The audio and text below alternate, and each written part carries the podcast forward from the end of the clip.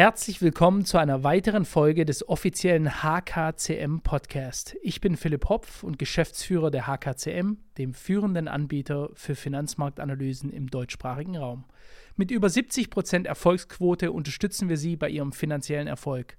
Besuchen Sie uns auf www.hkcmanagement.de und starten Sie jetzt Ihre Reise zur finanziellen Freiheit. In diesem Sinne wünsche ich Ihnen jetzt viel Spaß mit der heutigen Folge. Herzlich willkommen, mein Name ist Philipp Hopf. Das ist ein weiteres Video der HKCM. Wir sprechen heute mit Herrn Bürgermeister Alfred Lengler, der nun öfters in den Medien stand, weil er ganz klar ausgesagt hat, dass er Asylbewerberheime abreißen möchte. Wir sprechen über die Hintergründe, wie es dazu kam, wie die Situation aktuell in seinem Kreis ist. Erstmal herzlich willkommen, Herr Lengler. Gott, Herr Hopf. Herr Lengler, ich stelle Sie mal ganz kurz vor und dann tauchen wir direkt mal in das Thema ein. Ähm, Herr Lengler, Sie sind Mitglied der CSU und seit dem Jahr 2008 der Bürgermeister der rund 2500 Seelen umfassenden Gemeinde Gachenbach, die zum Landkreis Schrobenhausen gehört und im wunderschönen Bayern liegt. Seit dem Jahr 2015 war Ihre Gemeinde an der Spitze jener Orte zu finden, die im Verhältnis zu den Einwohnern mit dem höchsten Anteil von Asylbewerbern aufgenommen hat. Also das ist schon mal sehr spannend, da können wir auch später mal darauf eingehen. Seit dem Dezember 2022 haben sie es des Öfteren in die überregionalen Medien geschafft und nun auch wieder vor kurzem, da sie angekündigt haben, die Asylunterkünfte in ihrer Gemeinde abzureißen und demnach keinerlei Asylanten mehr aufzunehmen. Herr Lengler, schildern Sie doch bitte einmal zuallererst, was im Dezember 2022 in Ihrer Gemeinde vorgefallen ist und warum Sie nun vorhaben, die angesprochenen Asylunterkünfte abzureißen. Im äh, Dezember, das war äh, kurz vor Weihnachten, sind, äh, oder nach Weihnachten, ich kann es nicht mehr genau sagen, sind ein paar Jugendliche Asylanten im Dorf unterwegs gewesen. Äh, zur gleichen Zeit war eine Beisetzung. Beisetzung ist, äh, wenn jemand verstorben ist, äh, mhm. ist äh, eine, eine, Kirche und ein Rosenkranz. Und ähm, dann waren also die, die Herrschaften unterwegs, zwei Herren, und äh, die haben zwei Kirchgängerinnen angegriffen.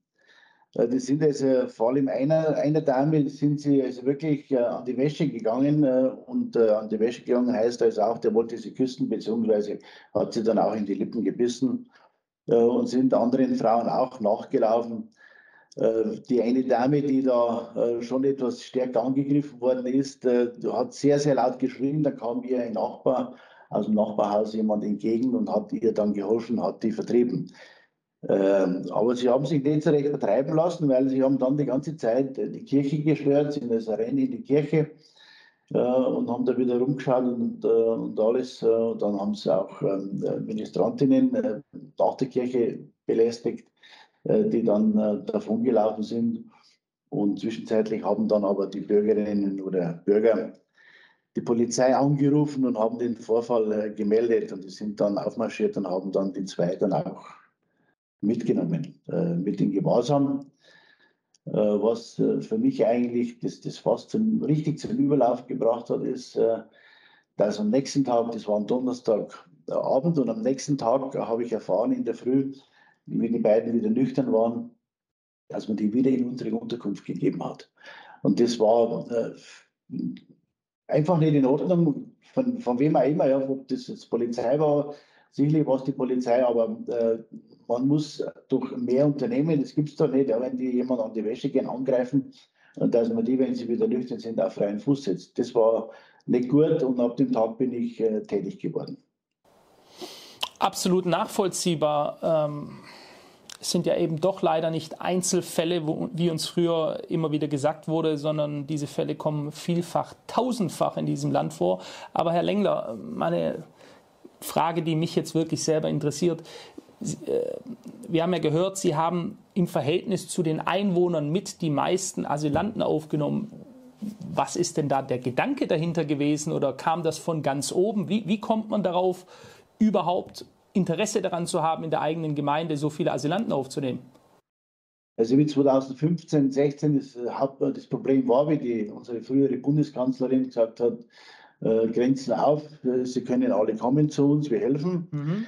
Ähm, waren auch wir im Gemeinderat äh, der Meinung, dass wir helfen wollen und haben nach Möglichkeiten gesucht. Ich kann mich noch gut erinnern, wie wir auf einer Fläche standen, wo man gesagt hat, Mensch, da wäre es möglich, dass man sogar ein paar Container hinstellt, äh, um hier einfach äh, den Leuten, die aus einer Not in ihrem Land äh, zu uns kommen, Asyl suchen, und äh, diesen Leuten möchten wir einfach helfen. Also ich habe da schon eine sehr soziale oder sehr äh, Einstellung. Und äh, das, mhm. war mir, das war mir schon wichtig, dass ich da helfen kann. Und äh, wir haben dann auch ein ähm, ähm, paar, paar, Unternehmer sind auf mich zugekommen, die haben mich gefragt, ob ich was dagegen habe, wenn sie jetzt ihr Haus, äh, sie haben ein freies, großes Haus, Gebäude vermieten, ob ich da ein Problem habe. Sage ich, nein, ich habe kein Problem damit, macht es gerne und ich werde euch auch helfen. Hab auch, war auch dabei im Helferkreis äh, zum Installieren äh, und habe da äh, mitgearbeitet, meine Frau auch. Und ich hoffe, ich sage Ihnen, da waren Frauen dabei, Menschen dabei. Das hätte ich nie erwartet, dass die sagen, okay, wir helfen, wir machen hier mit und machen dann später, ob das Deutschunterricht ist, also bringen die Leute zum Doktor und zum, zum Lebensmittel kaufen. Das war wirklich toll. Das waren überwiegend Syrer und und äh, Afghanen. Und äh, das waren viele, viele nette Leute dabei. Mhm. Okay.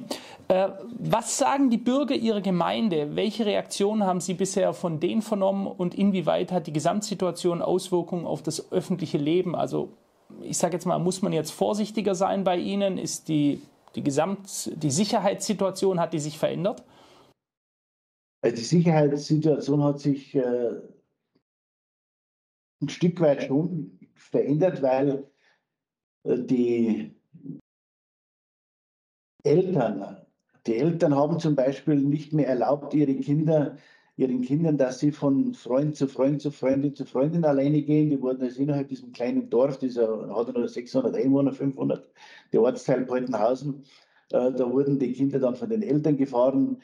Die älteren Damen äh, haben sich abends nicht mehr aus dem Haus getraut. Wir hatten das Problem, äh, dass äh, plötzlich Straßenlaternen, nicht gerade nur eine, sondern viele Straßenlaternen aus, ausgefallen sind. Und dann kamen die Leute auf mich zu, vor allem die Älteren. Du schau, dass du möglichst schnell wieder, dass die Lampen gehen, weil wir trauen uns nicht mehr aus dem Haus raus. Mhm. Und die, die Gefahr, das muss man also wenn, man das gesehen hat, was da, was da insgesamt für plötzlich für eine Angst war, wir kannten das ja nicht, dass sowas bei uns passiert.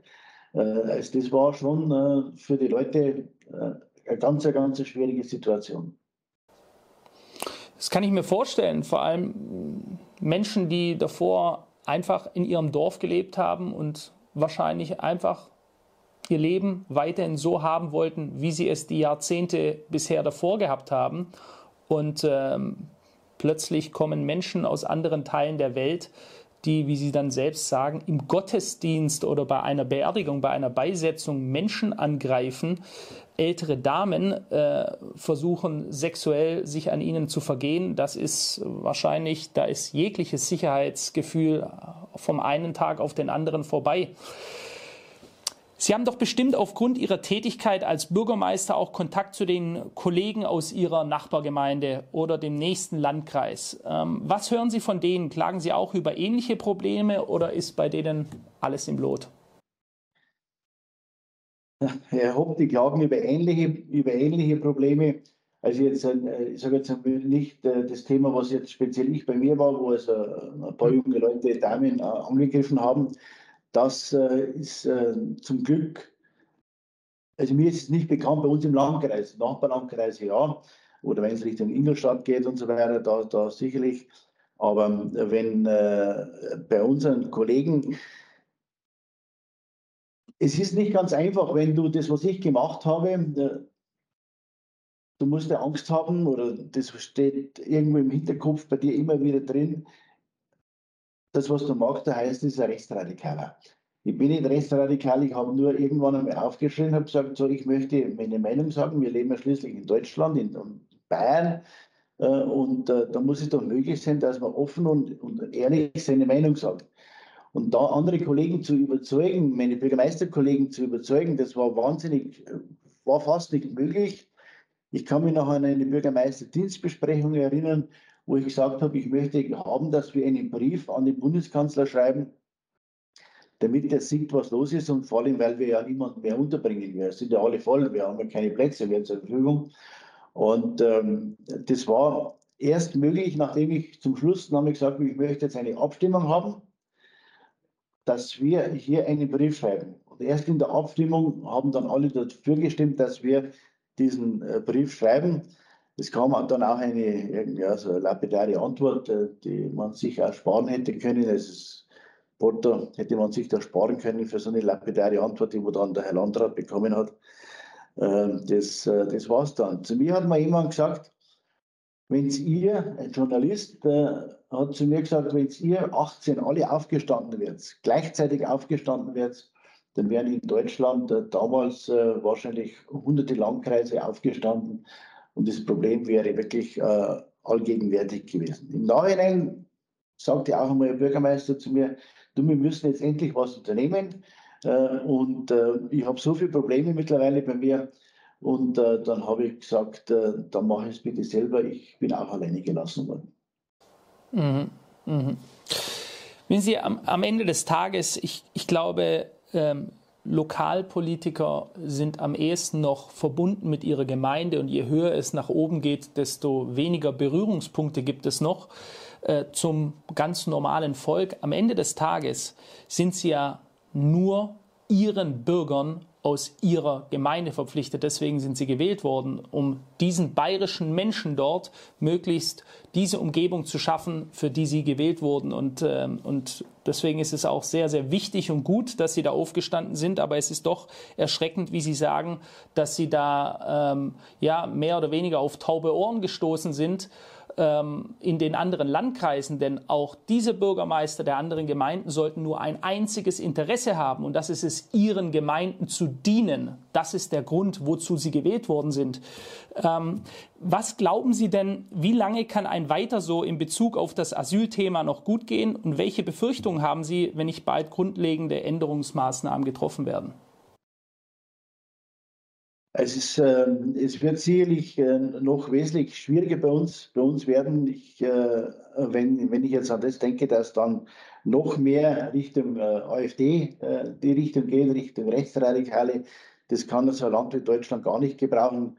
Äh, das, das darf nicht, nicht passieren. Aber wenn, wenn ich sehe, wie unsere Regierungen, ob das jetzt in Brüssel ist, ob das in Berlin ist, ob das auch in, in, in Bayern ist, im Freistaat, wie die reagieren, was die unternehmen, nämlich gar nichts, äh, außer reden, reden, reden und sagen, ja, mein Gott, jetzt äh, ist halt einmal wieder was, äh, was passiert. Das ist, ähm, äh, ich habe aktuell einen Fall, einen Fall in unserer Gegend, in unserer Nähe. Mhm. Äh, da ist ein, Schwarzafrikaner, ein junges Mädchen nachgerannt äh, und äh, die hat dann mit der Angst bekommen, ist irgendwann dann in der Ortschaft, fing sie an, davon zu laufen und er ist hinterher. Sie, sie ist aber dann äh, irgendwo, hat, konnte sie ihn dann abschütteln. Und dann ging der Mann zu, zu, zum Bürgermeister und zur Polizei und hat gesagt, ich habe das, das erlebt, oder meine Tochter ist fix und fertig, die zieht am ganzen Körper. Und was, ist, was haben sie gemacht? Nichts, weil nichts passiert ist. Und so passiert halt, wir können nichts machen, nichts unternehmen, ja, es ist ja eh nichts passiert. Und so ist in ganz Deutschland. Und, und was ich Zuschriften bekommen habe von, von Menschen, ob ich äh, als Bürgermeister antreten will, weil ich hinter meinen Bürgern stehe, äh, in irgendwelchen Ortschaften in, in ganz Deutschland, äh, oder äh, was passiert ist in, in, Ortschaften. Es ist ja genügend passiert. In diesen Kirchen da äh, sind vorher auch Kinder, ist jemand oder eine Frau vergewaltigt worden. Später sind dann halt leider Gottes äh, ein Mädchen erstochen worden und andere schwer verletzt. Äh, und äh, man, man, man schiebt es immer wieder weg, weg, weg, denn das darf nicht passieren. Wir müssen, wir müssen endlich aufhören, äh, die ganze Welt einzuladen, dass sie bei uns ist und bei uns willkommen ist. Wir haben ja keinen Platz mehr für die Leute, die wirklich ein Problem haben. Wir haben ja, Es gibt ja doch wirklich Menschen, die Asyl brauchen. Nachdem wir aber vermutlich 80 Prozent Wirtschaftsflüchtlinge haben, ja, was, was wollen wir denn dann machen? Ja? Wir haben keine Chance mehr, letzt, letztendlich zu helfen. Und, äh, und das mhm. Geld geht uns äh, hinten und vorne ab. Wenn ich an das denke, meine Eltern, meine Eltern haben mit der Sand aufgebaut. Äh, und, und wenn ich dann sehe, wenn der Vater ist gestorben, meine Mutter hat dann eine Rente gehabt von, von, was ich, von 560 Euro, die geht nicht zum Sozialamt oder damals Sozialamt und hat gesagt, ich brauche Geld. Äh, da waren die stolz, zu stolz dafür. Äh, und, ja. und wenn sehe, was, was da alles was Geld hergibt, da hat kein Mensch mehr Verständnis. Also es ist wirklich so und daher kommen auch nur durch diese schlechte Politik, die gemacht wird, äh, von den einschlägigen Parteien, äh, ob das jetzt SPD ist, FDP, Grüne, CDU, CSU, alle miteinander, sind alle gleich. Diese schlechte äh, Politik, die die machen, hat die AfD plötzlich eine Chance und mir wäre mir graus davor, wenn die eine AfD an die Macht käme, mir würde davor grausen, was da passiert. Schuld sind aber nur die einschlägigen Parteien. Wohlgemerkt, am Ende des Tages wollen die Menschen nur in Sicherheit leben und äh, man muss das ja mal, das haben Sie ganz ehrlich auch angesprochen, auch herzlichen Dank dafür, Herr Lengler. Äh, die anderen Parteien sind Wahlhelfer für die AfD, denn die spricht dieses Problem an und macht es zu ihrem Hauptthema. Und die anderen, wie Sie sagen, die ignorieren dieses Problem. Ein Problem, das absolut drängend ist und in, in der Mitte unserer Gesellschaft angekommen ist. Und durch dauerhaftes Ignorieren wird es damit nicht besser werden, sondern die AfD wird nur noch stärker, noch stärker und noch stärker werden, während die anderen sich äh, einfach nur auf die Verdrängungstaktik verlassen. Und diese funktioniert, denke ich, hier im Land nicht mehr. Herr Lengler, ich, äh, ich bedanke mich ganz herzlich für diese offenen Worte. Ich glaube, äh, Ihre Gemeinde hat einen guten Bürgermeister in dem Sinne, dass er die Probleme offen anspricht und eben nicht wegschaut. Denn dieses Wegschauen hat uns ja erst dahin gebracht, wo wir jetzt aktuell sind. Das sind ja alles hausgemachte Probleme. Ganz herzlichen Dank für Ihre offenen Worte. Danke auch, Herr Hopf. Vielen Dank für alles. Ja. Sehr gerne.